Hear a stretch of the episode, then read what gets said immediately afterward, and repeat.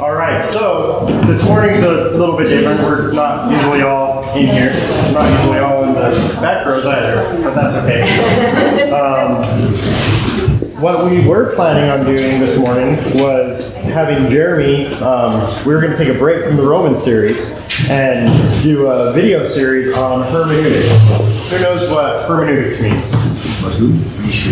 Hermeneutics. Yeah. Hermeneutics. What is hermeneutics? It's the Bible. study of the Bible, Bible study methods, right? And so the plan is to uh, have that Romans class go through a series called Herman Who, which fits because nobody knows what hermeneutics is about, right? So it's an introductory series to hermeneutics, what hermeneu- hermeneutics is all about. So that's going to begin next week.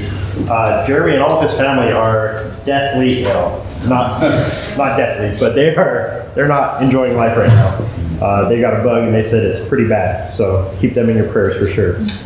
And you ladies that were in this class recently, they are joining our classes now. And after talking with other pastors, we thought that it'd be good for you guys to join that Herman Who series starting next week. So that'll be fun. But for today, today we're all in here. We're going through soteriology. Who knows what soteriology means? Study of uh, Holy Spirit. Close. That's pneumatology. Salvation? Study of salvation. All right, good. So we're talking about the study of salvation. And for you guys who haven't been in here, you're kind of getting thrown in waist deep because we've kind of worked up going through the study of the Holy Spirit, the study of man, the study of sin, these different studies that kind of help build the, the framework for where we're at today. Um, and even this lesson, we're right in the middle of election, which is a big lesson with lots of questions, lots of disagreements, and differences of opinion. And you guys are coming right smack dab in the middle of it, which is great. So, welcome. If you have any questions, uh, let me know, and we'll do what we can to answer them. Speaking of, last week for our Sunday school class, we had a rather different Sunday school class. Remember, we did our Proverbs 18 17 class where we had somebody present a case. And remember, Proverbs 18 17 says that the first to present his case seems right until another comes forward to examine him. And so we had somebody present a case for uh, blood transfusions and how those are not all right. And then somebody came up and corrected that heretic, rightly so. And then somebody else presented a case for uh, the pre-existence that before we were born, we actually existed in heaven. And then Mark disputed that and set us all straight. So we ended that class pretty abruptly. We answered a couple of questions, but I just want to make sure that everybody knows that we didn't pre-exist. We don't teach there is a pre-existence. We don't teach that blood transfusions aren't a thing. So before we get started with election, any other thoughts or questions on that class that ended more abruptly than we had hoped? All right. It sounds like Dean and Mark did a good job setting us all straight, right? Always push on. That's right. That's good. All right, well, let's go ahead and pray, and then we'll get started again with our study of election.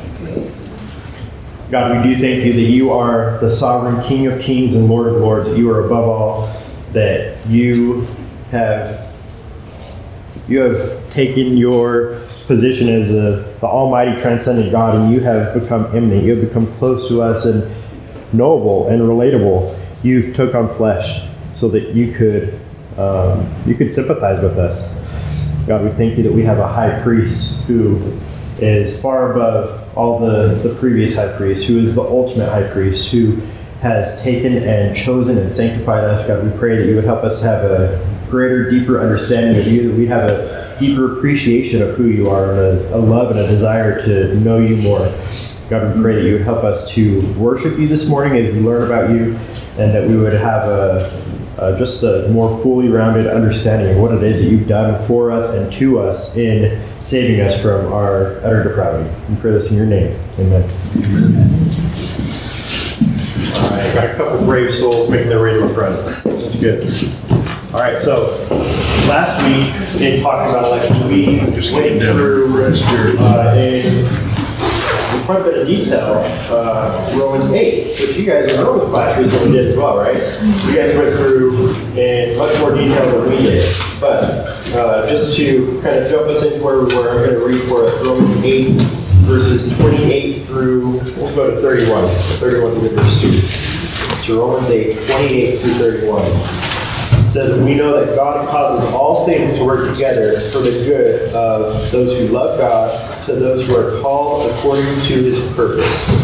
For those who foreknew, we talk about that word and how that's a, a strong word. It's not just talking about foresight, looking into the future, but God knew us in a very personal, intimate way. Um, in the same way that Adam knew his wife and Cain knew his wife, and it's uh, an intimate, personal uh, word that's used throughout the Old New Testament. God knew us in a loving, saving way beforehand. So, for those whom He foreknew, He also predestined to become conformed to the image of His Son, so that He would be the firstborn among many brethren. That doesn't mean that He would be firstborn in the sense of being born, but He would be preeminent. He would be the the prototokos, the, the first, the, the highest among the brethren. Verse 30, and these whom he predestined, he also called. These whom he called, he also justified. And these whom he justified, he also glorified. We also talk about that word call and how there's a difference between uh, a general call and an effectual call. A general call is what we're all called to do in the gospel. We're all called to preach the gospel, right? We are ambassadors of Christ. We've been sent on a mission to reconcile a lost and broken world to a holy, perfect God. That is the ministry of a Christian, to preach the gospel.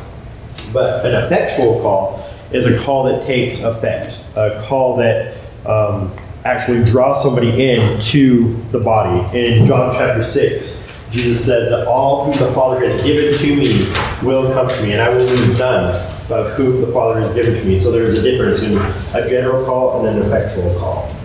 And then, again, just because I like verse 31, says, What then shall we say to these things? If God is for us, then who can be against us? And the rest of the chapter goes through and talks about how nothing can separate us from the love of God. So before 31 talks about God's plan um, in eternity past and how that works its way out in uh, in time. And then in verse 32 and following, it talks about how we are secure and in Christ. But this morning, I need to get my cursor on the right page, and then we're going to be talking about um, election from the standpoint of Ephesians 1. We ended with this slide last week, trying to think about the question why God chooses particular individuals why would he foreknow only those who, who are his? And we ultimately ended with the fact that we can't know for sure because God is God and we are not. And he chooses who he chooses based on his own prerogative, his own will. And it's certainly not because of anything that we do. It's not because we're smarter or better or more godly or more humble. Um, it is all 100% based on what God and God alone has done. Yes. Yeah, just where he says, uh, I will have mercy on whom I will have mercy, and I'm, that's, it's his prerogative. Yeah. He will, he will pick them, he'll tell us later.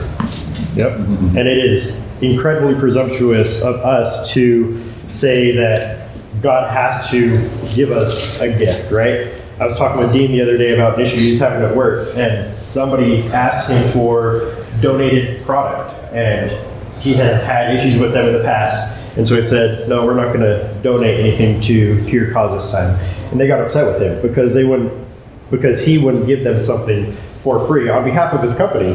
And it just, that, that thought doesn't compute with me. That you ask for something um, that you aren't entitled to at all, and then you get upset when it's not given to you. Um, that's the same kind of thing we have going on here when we're asking, well, why would God choose only some and not choose all? When in reality, he doesn't have any obligation to choose any. We are all depraved. We are all enemies of God. We are all lost in our sin. And we had no desire to know God, to come to God before he changed our, our hearts. We love because he first loved us. And so for us to look to God and say, why didn't you choose this person? Why didn't you choose so and so? How dare you, God? We're in no position to do that, right? Rex referenced Romans 9, um, that God will have mercy on whom he has mercy, he'll have compassion upon whom he has compassion. And the potter is the one who molds and makes the clay. And as a clay, we're in no position to talk back to the potter and say, Why did you make me like this? Why did you make me into a toilet rather than a vase? Um, how, how dare we, as the creatures, talk back to the creator, right? Uh, that is pretty audacious for us to even think.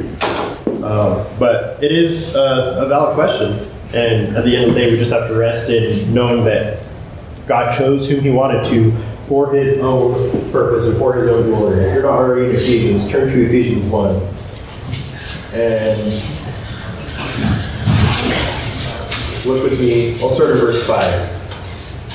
Says that He predestined us to adoption as sons through Jesus Christ to Himself, according to the kind of uh, right there, the fact that we even need to be adopted speaks to the fact that we are born in sin, right? That we are not by nature children of God, but we are by nature children of wrath. We are enemies of God, and therefore we have the the need to be adopted. We wouldn't have a need to be adopted if we were already His, but we need to be brought into His family. But it goes on to verse 6, and it says that He adopted us in Christ Jesus to Himself according to the kind intention of His will. That's the basis upon which He did it, His kind will. And then it says in verse 6, to the praise of the glory of His grace, which He freely bestowed on us in the beloved. And that's about the best answer we have, is He did this to the praise of the glory of His grace, because it glorified His name, because He wanted to. And why He did for some and not others, we, we don't know. Uh, a, a parallel passage to that is Deuteronomy 7 7, where it says that he chose Israel because he loved Israel. And so we see God's uh, special choosing and election of Israel apart from all the other nations, right? He didn't choose any of the, the Moabites or the Perizzites or the, any of the other ites. Um, he chose Israel and Israel alone. And he did that simply because he loved Israel. And why did he love Israel? Because he, he chose to. There's no nothing great about Israel. Israel was the smallest of all the nations.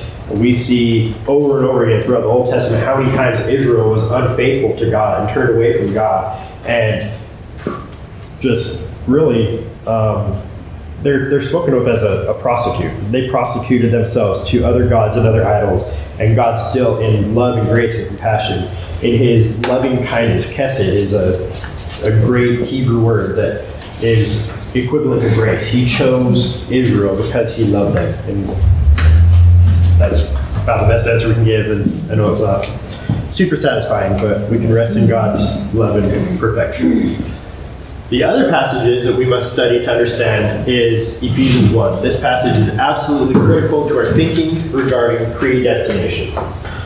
So, Ephesians 1, verses 3 through 6. We already read part of those, can I get somebody else to read that passage for us, please?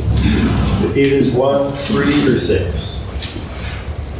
I can. Praise be to the God and Father of our Lord Jesus Christ, who has blessed us in the heavenly realms with every spiritual blessing in Christ. For he chose us in him before the creation of the world to be holy and blameless in his sight.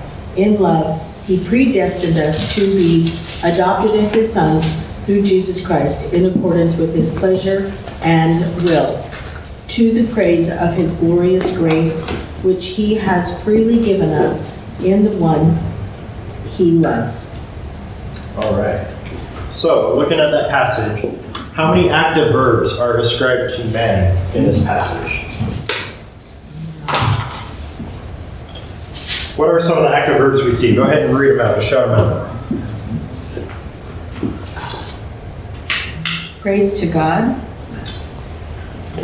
His- For his has praise. blessed. All right, has blessed. blessed. Yeah, that's something that is being done, right? An action. He chose. Who chose? He chose. He chose. Okay, let's not talk about man. Right? Let's talk about God. God chose. What other active verbs do we see? He predestined. Right. He predestined. He freely bestowed. Right? So all these active verbs, how many of them are ascribed to man? Not a one, right? They're all ascribed to, to God. God is the, the one and the only one who is working in this passage. Nobody else is doing anything. We're all passive recipients of what God is doing uh, in His perfect will, right? Again, in verse 6, that, or verse 5, at the end of verse 5, that it's according to the kind intention of His will that He chooses to work in anybody. He's the one who's working, and we are merely passive recipients. Um, and we should be thankful that He has chosen to work in our lives, right? When is all this taking place? Before the creation of the world. Yeah, before we even existed, right? So for us to think that we had any part in our salvation um, would be utter foolishness. This happened before the foundation of the world. I think it was Jonathan Edwards who said that we have nothing to contribute to our own salvation except for the sin that makes it necessary. Uh, we have no part, no right to, to claim anything in our salvation other than the need that we have to be saved. And then who is the us in verse 5?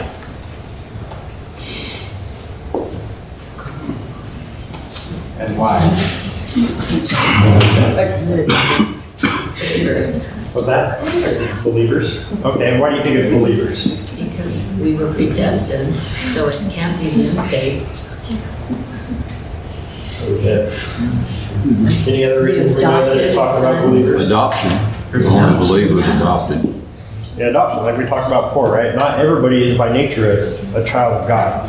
Uh, remember John 8, Jesus was talking to the, the Jews and he said that you are of your father the devil. They said, no, our, our father is Abraham. He said, if your father was Abraham, then you would do the works that, that God requires you to do. You are children of your father the devil. And they understood exactly what he was saying They picked up stones to stone because they didn't like that. And they were evidencing their childhood of sin by doing that. Again, 1 John 3 talks about how we either do the works of our father or we do the works of um, the father of this world, the devil, right? All right, who is the one who is doing the choosing? We already answered this, but it's good to review. God is doing the choosing, right? And then based on these four verses only, just looking at Ephesians 1 in context, how would you describe the process by which enemies of God become children of God?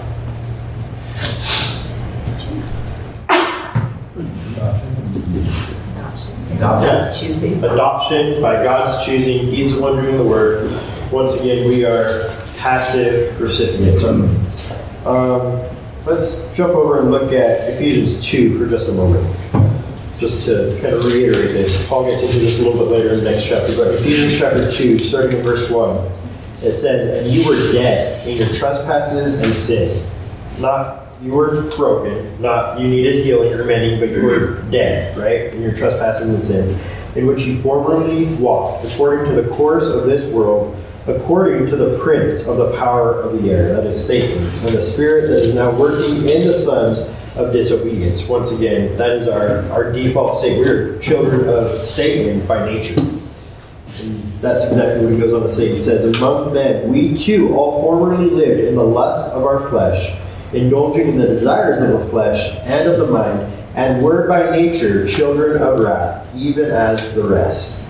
But God, what great word, right? Several times throughout Scripture we see that. Where we're just painted in this utterly miserable state where we are uh, hopeless in and of ourselves. And then we read, But God, being rich in mercy because of his great love with which he loved us, even when we were dead in our transgressions. Read that again. Even when we were dead in our transgressions. So while we were dead, before we did anything to, to bring ourselves to life, because we all know that a dead person can't bring himself to life, right? That's just foolishness. Um, even when we were dead in our transgressions, he made us alive together with Christ. By grace you have been saved, and raised up with him, and seated with him in the heavenly places in Christ Jesus, so that in the ages to come he might show the surpassing riches of his grace and kindness towards us in Christ Jesus. Once again, there in verse 7, we see the, the purpose for why he chooses any, so that he might show the surpassing greatness of his riches and the riches of his grace. Um, it's all for his praise, all for his glory, not because of anything that we do. We're utterly dependent upon God for our salvation in, in every respect. All right. Predestination is a word proorizo, meaning to determine boundaries beforehand. So we were predestined in Christ, determined beforehand. We see this in Acts chapter 4. Let's go back to, to Acts. It'll be in Acts 4 27 through 28. Will somebody read those verses for us, please? Acts 4 27 through 28.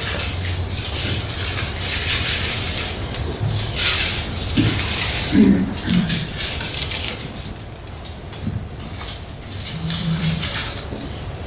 since I get there. All right. Gonna try that. Stand by. You announced. Twenty-seven, Yes, please. Here. All right, indeed Herod and uh, Pontius Pilate met together with the Gentiles and the people of Israel in this city to conspire against your Holy Spirit. Uh, I'm sorry, your holy servant James, uh, Jesus, whom you appointed. Anointed. Yeah, maybe I'll start over again. Whom you uh, anointed, they did what your power and will had pre, uh, had decided beforehand should happen. All right. Had decided beforehand to happen. Does anybody else have a different word in that verse, verse 28? predestined. Predestined, to do what your hand had predestined to occur, right? And you notice that there are four different groups of people mentioned in verse 27. Who are they? Herod, Herod and Pilate? Pontius Pilate, Pontius? the Jews and Gentile. the Gentiles. So that's pretty all encompassing, right? You think back to Jesus' uh, betrayal and his death and everything that took place in there in the atonement, um, in the propitiation, right? Um, and Herod's included, Pontius Pilate, the Jews and Gentiles, and it says here in verse 28 that this was all according to God's purposed, predetermined plan. And so you think about how God was orchestrating all the events, even in the the most brutal, horrific event in all of history, where the perfect God incarnate, made flesh, was crucified. The only innocent person to ever walk this earth was killed in the most brutal way conceivable. And God was at work. His hand was in all that, predestining everything that was to take place at the hands of all these individuals. When you think about all the, the billions of free will decisions that took place in, in just that day, um, people who were of their own accord desiring to, to kill Christ, they were taking the, the hammer and they were driving the nails through his hands of their, their own accord, right? Their own initiative. But God was the primary mover. God was the one who was predestining that this would take place, that this would occur. And you think back even farther before that day and think about the soldiers who were there gambling for the clothes of Christ, right, to fulfill prophecy. Well, what if their parents had never met in that Starbucks in first century Jerusalem, right? Then they would have never been born. What about their grandparents they had never met and got together? All these different things were predestined by God so that His purpose could be fulfilled. We think in our own lives about how everything takes place according to God's perfect will. Ephesians 1.11, just a few verses beyond where we were, that His perfect will guides everything. Everything happens according to His will. And how many times have you been been saved just by maybe a millisecond of you know pushing on that gas pedal by just a, a fraction of a degree more pressure than you were before and you were spared. And um, or leaving your house a little bit later and maybe you avoided some kind of terrible accident or, or car wreck or all these different things. Think about how you, maybe you met your spouse, not not you young ladies, but uh, those of you who are married, and all the different events that conspire to to make that meeting take place. And again, think back even farther to your parents, your grandparents, your great great grandparents, and every little thing is happening because it takes place according to God's predetermined plan and um, according to His perfect will. So it's kind of crazy to think about that God has orchestrated all things together in that in that fashion, that way. So in Acts 24, 27, 28, every time this word is used that is predestined in Scripture, it is expressing the concept of God's sovereignty, that He is absolute, complete, and in total control of, of everything. He's the one who's orchestrating all of it, um, making sure that everything takes place according to His perfect will.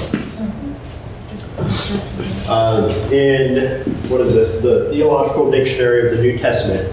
It says that the omniscient God has determined everything in advance, both persons and things in sal- salvation, in salvific history with Jesus Christ as the goal. So it's not just things that He has predestined, but it's people that He has predestined and determined beforehand.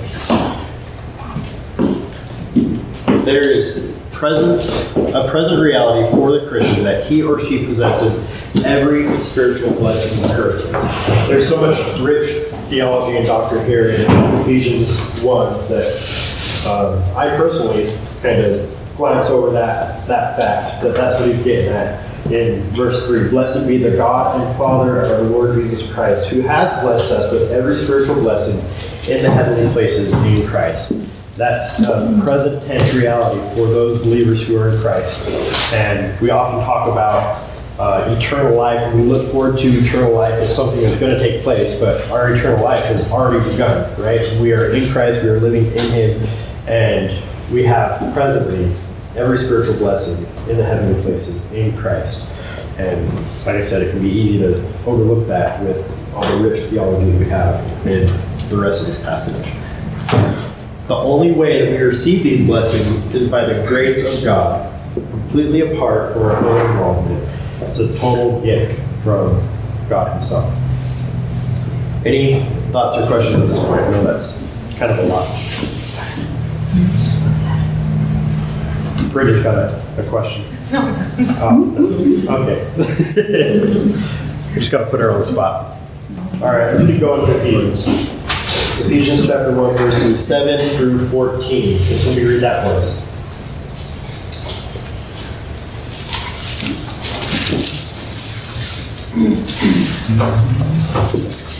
Ephesians 1, 7 through 14. Who's got that?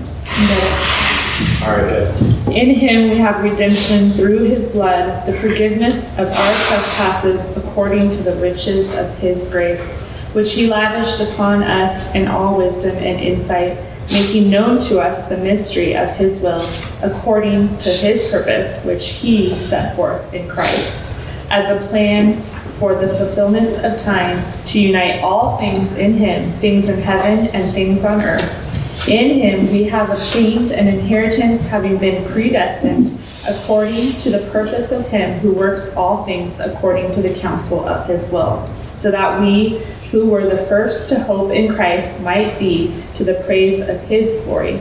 In him you also, when you heard the word of truth, the gospel of your salvation, and believed in him, were sealed with the promised Holy Spirit who is the guarantee of our inheritance until we acquire possession of it to the praise of his glory. Amen. What beautiful verses. What do you guys notice off the bat just reading through those? Anything stick out to you? For his glory. For his glory, all right? Then verse 12, again, same concept we saw back in verse 6, right? The praise of his glory. Anything else? We haven't done anything. Yeah, again, over and over again. He did this, he did this, right? He is the one who is at work. And why? To the praise of his glory. Let's go through this and look at it together. So, verse 7 talks about the redemption in Jesus' blood, right? It says, In him we have redemption through his blood. Um, it's not our blood. It's not in us, right? It's not in Stan or Joe or anybody else. It's in Christ through his blood. And then again, Our forgiveness is according to the riches of God's grace.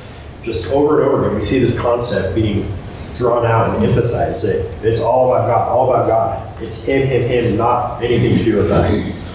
Verse 8 His grace has been lavished upon the believer. Verse 9 The mystery of God's will has been revealed. It says that He made known to us the mystery of His will. The mystery is something that was concealed in the Old Testament, revealed in the, the New Testament, something that is not evident and automatically clear to us, and it's been made known to us by His will. Verse 9 again, that God's purpose is found in Christ, according to His kind intention, which He purposed in Him. God is the one who's working these things together. He did so through the Son. And then all things are summed up in Christ, verse 10. And then one of my favorite verses our predestination results in an inheritance. That's a, another aspect of this adoption, right? We are brought into the family of God. Not only did He save us and redeem us, but He has adopted us and made us His own. He's given us His righteousness. We talked uh, several weeks ago about how we as Christians, we have this, um, where is, where's it red? We have this infinite debt that we owe, right? All the way down to the bottom as far as you can go. Uh, a negative, infinite uh, standard with God because we have sinned. Even if we only sinned once, we sinned against a holy, perfect, infinite God who is eternal. And so we have a, an eternal debt to God. And if Jesus were to just wipe away that debt and forgive it, then we would be up here, be at, at ground zero. We wouldn't be uh, either sinful, we wouldn't be righteous, we would be neutral. Just for clarification, there's no such thing as neutral, right? We're all born enemies of God. We're down here completely indebted to God. But God didn't just do that. He gave us His righteousness so we have an infinite positive account with God. So He looks at us and He sees the righteousness of Christ. Second uh, Corinthians 5.21 says that God made Him who had no sin to be sin for us so that in Him we might become the righteousness of God. So He sees us as being fully righteous. If we were just not fully sinful, that wouldn't be enough to be in right standing with God. We're called to be holy even as He is holy. All right. Uh, again, in verse 11, God works all things together to accomplish His own will. Um, it's a, a comforting verse, especially in times of distress, in times of confusion, um, when something doesn't go your way and you're not sure. When when you back out of your car and you run over a baby, you can know that happened according to God's perfect will. As terrible as that sounds, um, that's not something that is a surprise to God. That's not something that is a mistake or an accident that catches him off guard. Even the terrible things in life happen according to his perfect will for his glory. And if we have our theology in place before something terrible happens, then it's going to go a long way in helping us understand that biblically and handle that situation biblically. Uh, even just a, a death in the family, a death of somebody who is 70, 80 years old can catch people off guard and cause them to doubt the goodness of God if they don't have a proper theology and understanding that all things work together for God's will, that our sinful, depraved nature has brought death into the world, that sin entered the world through one man and death through sin. If we understand that, then terrible things that happen make a lot more sense when when they come about. We can continue on with life without blaming God and realize that He is in control and these things happen according to His will. Verse 12 says, Our promised salvation results in the praise and the glory of God. Then, what are the steps that take place? We see four different steps, I believe. So, verse 13 talks about the hearing of the gospel. It says, In him you also, after listening to the message of truth. This is how salvation comes about. How can you hear without a preacher, right? Romans 14 10. Um, there's a 10 14. Uh, 10 14. um, that the hearing of the gospel is vital, it's necessary. Second is believing the gospel. So it's after listening to the message of truth, the gospel of your salvation, having also believed. So you hear the message, you respond to the message by belief. Thirdly, you are sealed in the Spirit. You were sealed in Him with the Holy Spirit of promise. And how long are we sealed in the Holy Spirit? Anybody know? You're sealed by God till, till you can break God's seal. Amen. Both great answers. Jim says until you can break God's seal, which you can't do, right? And Jerry was referring to Ephesians 4:30, the other verse in Ephesians that talks about being sealed with the Holy Spirit. It says, "Do not grieve the Holy Spirit of God, by whom you were sealed for the day of redemption." We are sealed in Christ, and He's not going to let go of us uh, until the day of redemption. We were talking about this on Wednesday in our class, right? You guys remember what it means to be sealed? Can I put you on the spot? What does it mean to be sealed in the Holy Spirit?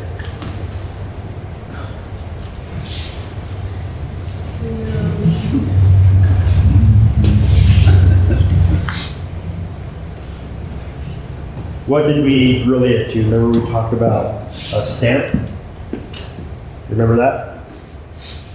Yeah, they're, they're not heads, but they're shy. That's okay. It's their first day in this class, and I put them on the spot. I shouldn't do that. Uh, but uh, we were talking about taking a stamp and, and sealing a letter, and how that would indicate who it was from. But how, if that was done by somebody who was in a position of authority, then it came with a, a, a greater deal of authority, right? And talk about how uh, the tomb of Christ was sealed with a Roman seal.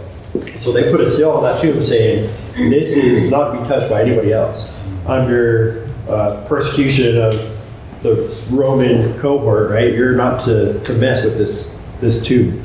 And Jesus said, no, my authority is better, right? And I'm gonna, I'm gonna break that seal if I want to, because I've given you authority. You have no authority except for, from me. But that, that seal is uh, it's a, a promise. It's the same word for an engagement ring. To to promise. It's a, a down payment of sorts. We have been sealed in the Holy Spirit. He is our promise in God for our ultimate inheritance. We talked about that uh, just a few verses before. That we have an inheritance that is coming. We have the down payment of the seal of the Holy Spirit. Do you have something, Rex? Yeah, it's kind of like a signet ring in wax. Yeah. that They used to do too. Yeah. All right, and then um, verse 14 says, again, the Spirit is, or down payment, like we were just talking about. Any thoughts or questions at this point? All right, we are rolling along. In, in verse 14, says, who is the guarantee? In the Old King James, that word is earnest. Okay, like uh, earnest money for. If you a house understand earnest money for a house, if you don't complete the contract, you lose the money. Well, God gives his spirit as earnest. Can God lose his spirit? Yeah, who is the Holy Spirit? The Holy Spirit is God Himself, right? he is not going to lose the Holy Spirit. That is the the earnest money, that guarantee of our salvation. He has uh, Himself become flesh, laid down His life, given us the Holy Spirit as a guarantee of our inheritance. Uh, I think we are pretty secure and safe in Christ, right? All right, find all the according to phrases in this chapter. Um, we'll just go through and look at them because there are quite a few. So, according to the kind intention, once again, of His will, right? He is the one who is saving us. It is His will that we are saved by. It is according to the riches of His grace, verse 5 or 6? Somewhere there. Six. Um, Yes, to the praise and glory of His grace, which He freely bestowed on us in the Beloved, according to His kind intention. Again, it's Him, Him, Him, all of Him. Then according to His purpose. Again, I don't know if we can stress this enough, but in our natural state, we have no desire for God. We we hate God, and sometimes that's hard for us to wrap our minds around because maybe we grew up in a, a believing home that treasured God and the things of God. But in our, our state, we love our sin. We, we want to hold on to our sin until God reaches in and, and changes us and does a work within us. We respond to Him because of His love that He bestowed upon us. And He changes our hearts. He makes us into a, a new person. If we weren't regenerated into a new person, we would have no ability to respond to Him at all, to, to love Him. Um, it's all according to His will, His grace, His intention, His purpose in our life. Then what does that tell us about salvation? Um, what I just told you, right? That is all of Him. We can't do anything to make ourselves right with God. We have to be changed by Him before we can be reconciled to the Almighty. According to these passages, what did God look for in people as He predestined them to salvation? Good. Nothing, right? Not looking for all the tall folks, not looking for all the pretty ones. He's not looking for the, the good kids. Um, he knows that we're all broken and we are nothing without him. Wayne Grudem says that election is an act of, of God before creation in which he chooses some people to be saved, not on account of any foreseen merit in them, but only because of his sovereign good pleasure. Then MacArthur and Mayhew say that the decree of election is the free and sovereign choice of God, made in eternity past to set his love on certain individuals, and on the basis of nothing in themselves, but solely because of the good pleasure of his will, to choose them to be saved from sin and damnation, and to inherit the blessings of eternal life through the mediatorial work of Christ. Once again, 100% of God has nothing to do with us whatsoever. Uh, he's given us all his righteousness, not only taken away our sin, but he has given us his righteousness, adopted us into his family, and made us one with him.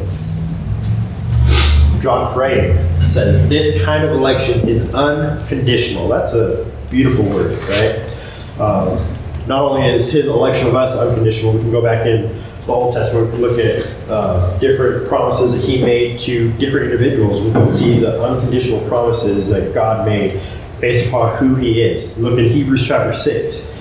God swore by himself because there's nobody greater to swear by. You can't say, well, I swear by this mountain, or I swear by um, this temple, or the goal of this temple. He swore by himself because he is, once again, the, the prototokos. He is the ultimate, the preeminent one, the firstborn, right? Um, and firstborn means that he has all the rights, just as a firstborn child would have all the rights. So, this kind of election is unconditional. God chooses us before we choose him. Our faithful response is a gift of his grace. So, election and salvation is not based on anything we do, it is entirely gracious. It is also eternal, before the foundation of the world, Ephesians 1 4, from the beginning, 2 Thessalonians 2 13, and before the ages began, 2 Timothy 1 9. And as we read in Ephesians 4 30, it is until the day of redemption. We are in him for good. Uh, can we get somebody to look up that Second Thessalonians 2.13 passage? That's a good one. Well, somebody's looking that up. I'll get Second Timothy 1 9. Who's got Second Thessalonians?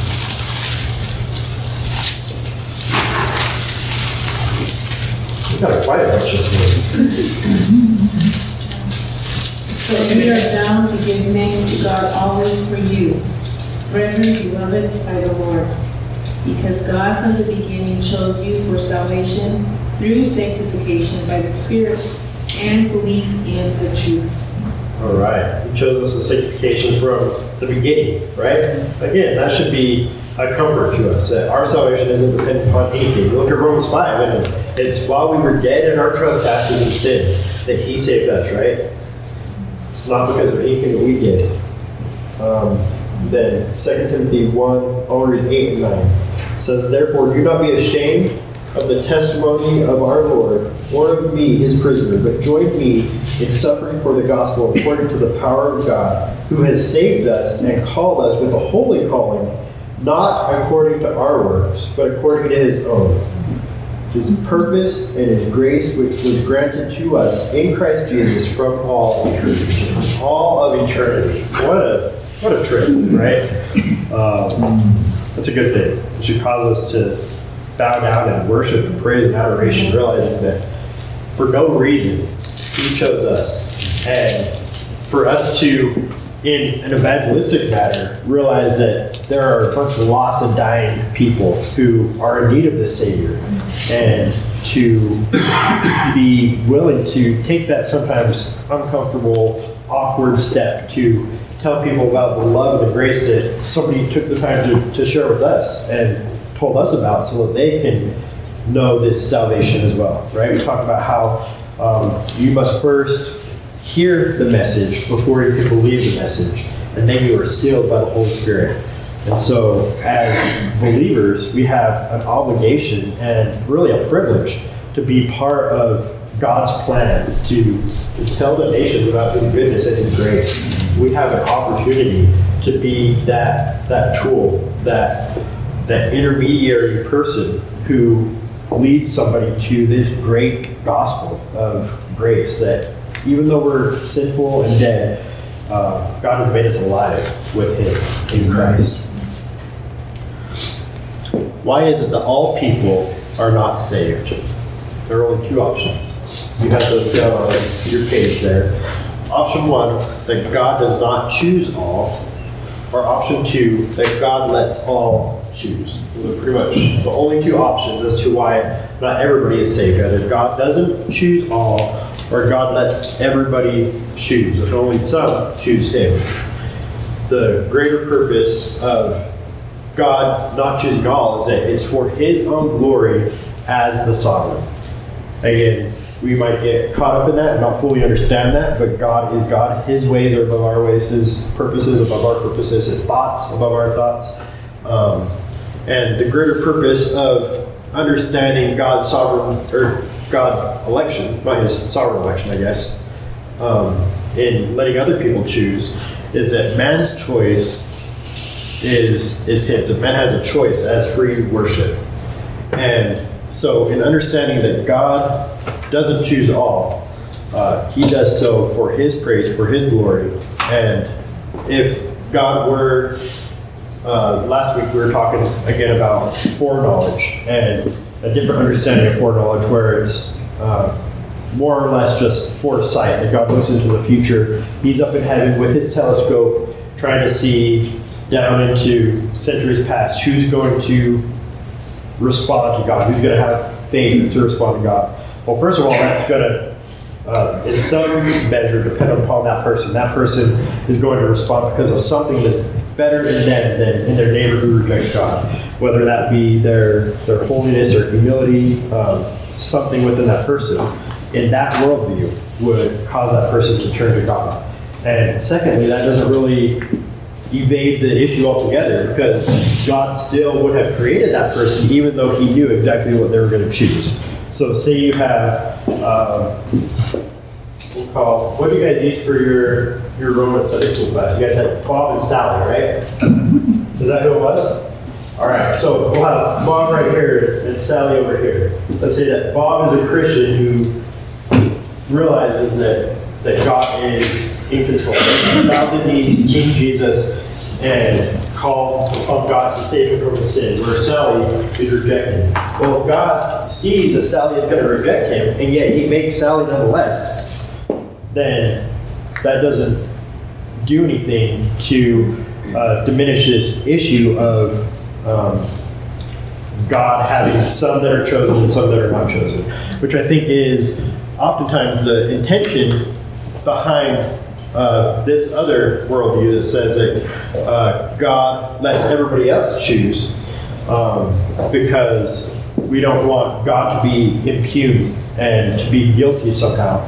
But He is still the one who's making the decisions, right? He's still the one who's calling the shots. And so if we realize that God, in His sovereign purpose, has chosen some to to be saved for His glory, and He's allowed others to reap the reap the penalty for their sin, their sin that they love and they choose and they are uh, born with by nature, then I think that results in a, a greater glory and understanding of the sovereignty of God. Thoughts on that? That's a scary point to ask for thoughts or questions, but that's Kind of okay. like Judas and Pharaoh. You know, Yes. God- You know, Judas, he was given, I mean, Jesus right there, that- God knew for his glory. Yep. Yeah, God's hand was in that just as much, right? And like we saw in, in Acts 4, even the crucifixion itself was for God's glory and his praise. And one more passage in Acts, I want to read Acts 2 23. Uh, talking about Jesus, says, This man, delivered over by the predetermined plan and foreknowledge of God, you nailed to a cross by the hands of godless men and put him to death. So these men here are called godless men. These men here, they are accountable for what they did to Christ and nailing him to the cross. And yet it still took place according to God's predetermined plan. God was the one who was a primary force, the, the primary mover in those actions, those things taking place. Um, but that doesn't relieve the, the secondary causes, these men who are still culpable, still responsible before God for their part of this sin. All right. Got, got that all figured out. all right. Study and learn. But remember, the question that must always be answered is what does the text say? Uh, that's sometimes difficult to do. And it was these two texts primarily that changed my understanding upon how salvation works, whether or not that's ultimately dependent upon God or ultimately dependent upon man. Uh, Romans 8 and Ephesians 1 especially, to realize that God is the one who is doing everything. He is the one who is at work.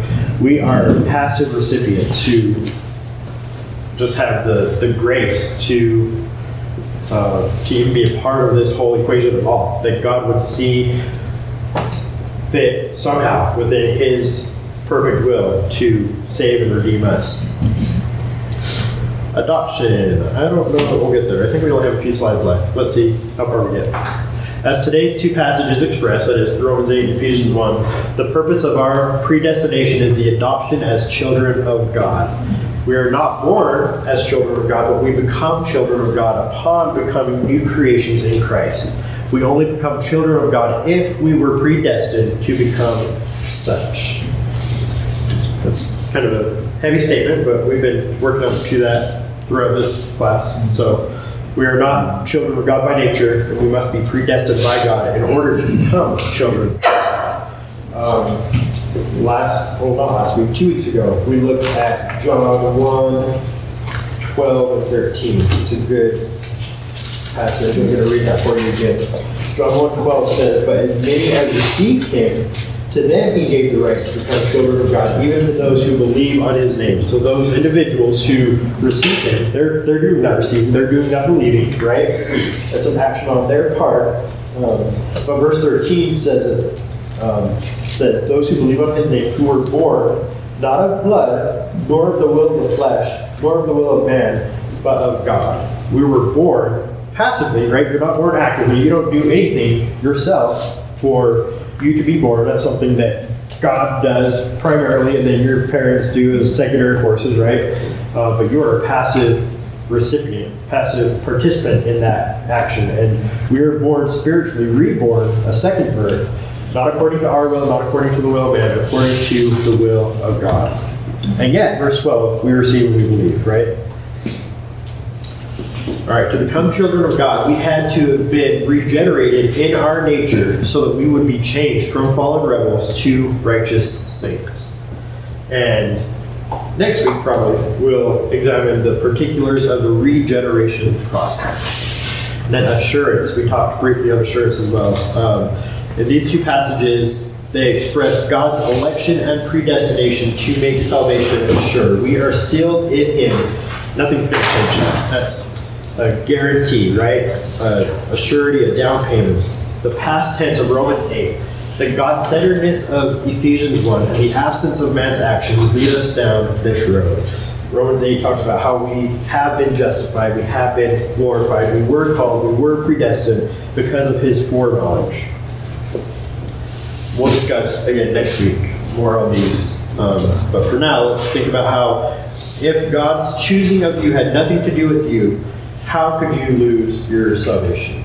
We didn't get ourselves there, so for us to get ourselves out, we have to be somehow greater than God, right? And then whose purpose is must you thwart to lose your salvation? Again, we have to be greater than God. We have to be working against God. If He were to say, "You're mine," and nobody's taking you out of my hand, and then for us to think, "Well, I can do that," right? We were working against God's purposes.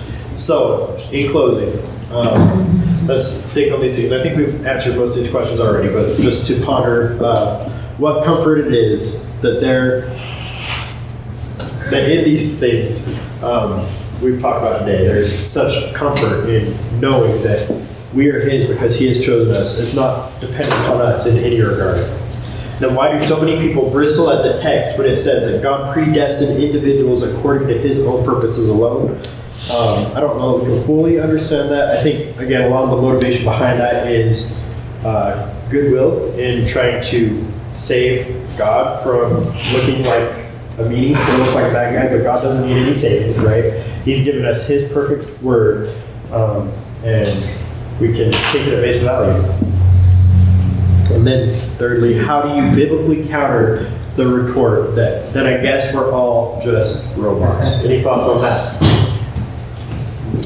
I'm Yes. wondering if the predestination, that's where it could be a problem for people where we're thinking that somehow we might, when it says bristle, like, well, then that means that God, you're chosen and I'm not. Uh-huh. You know, but, the- but God in His Word shows us clearly, even in Ezekiel 33, uh, verse 11, as I live, says the Lord, I have no pleasure in the death of the wicked, but that the wicked turn from his way and live. God God desires that all. That's what, that's why John 3:16, for God so loved the world, that He gave, He, he, he desires that we all come to Him. You know, I I guess I'm coming to having I'm wondering if the, because God does know, I know it's like what you said, that, you know what, God is sovereign, his ways are, this is the, what God tells us in Isaiah, this is the heavens are higher than the earth, so are his thoughts higher than ours, his ways are higher than ours.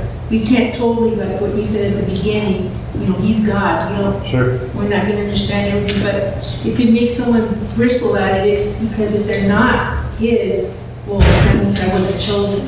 But it doesn't have to be that way. He can be chosen by God if he turns, like what, you know, here in Ezekiel, if he turns from his wicked, he, he goes, you know, he accepts the gift, the free gift of Jesus. Yeah, but God didn't choose everybody. He only chose a select few out of all of creation. Uh, we talked about that last week. I think we have that recording up and on our website. Oh, It'd be a, a good one to go back and listen to. Like I said, we're kind of jumping into the middle of this Yeah. this lesson. Because I can see where maybe some of us could think, a little bit- I'm, I'm wondering if people could, uh, we could see it as if, well, then that means I'm more special than others because I got chosen and you didn't. Yeah, has nothing to do with us, right? Yeah. We can't say that we were chosen because of anything we did yesterday. That's right. Hmm? Well, the robot is answered by the same thing of birth. We're just robots because we didn't choose to be born, we're born, or does that make us a robot? I mean, Yeah. that's what it is. Exactly, that's, that's why he uses that illustration. We, we don't choose to be born, and we don't choose to be born by God, reborn by God. Yeah. So it's an irrational question. Amen. All right, with that, let's close out in prayer. God, we thank you that you are good, that you are just, so we can rest in your perfect will. God, help us once again to understand these deep thoughts about you and our salvation. We pray that everybody here would know you and that we would just praise you for who we are in Christ. Your name. Amen.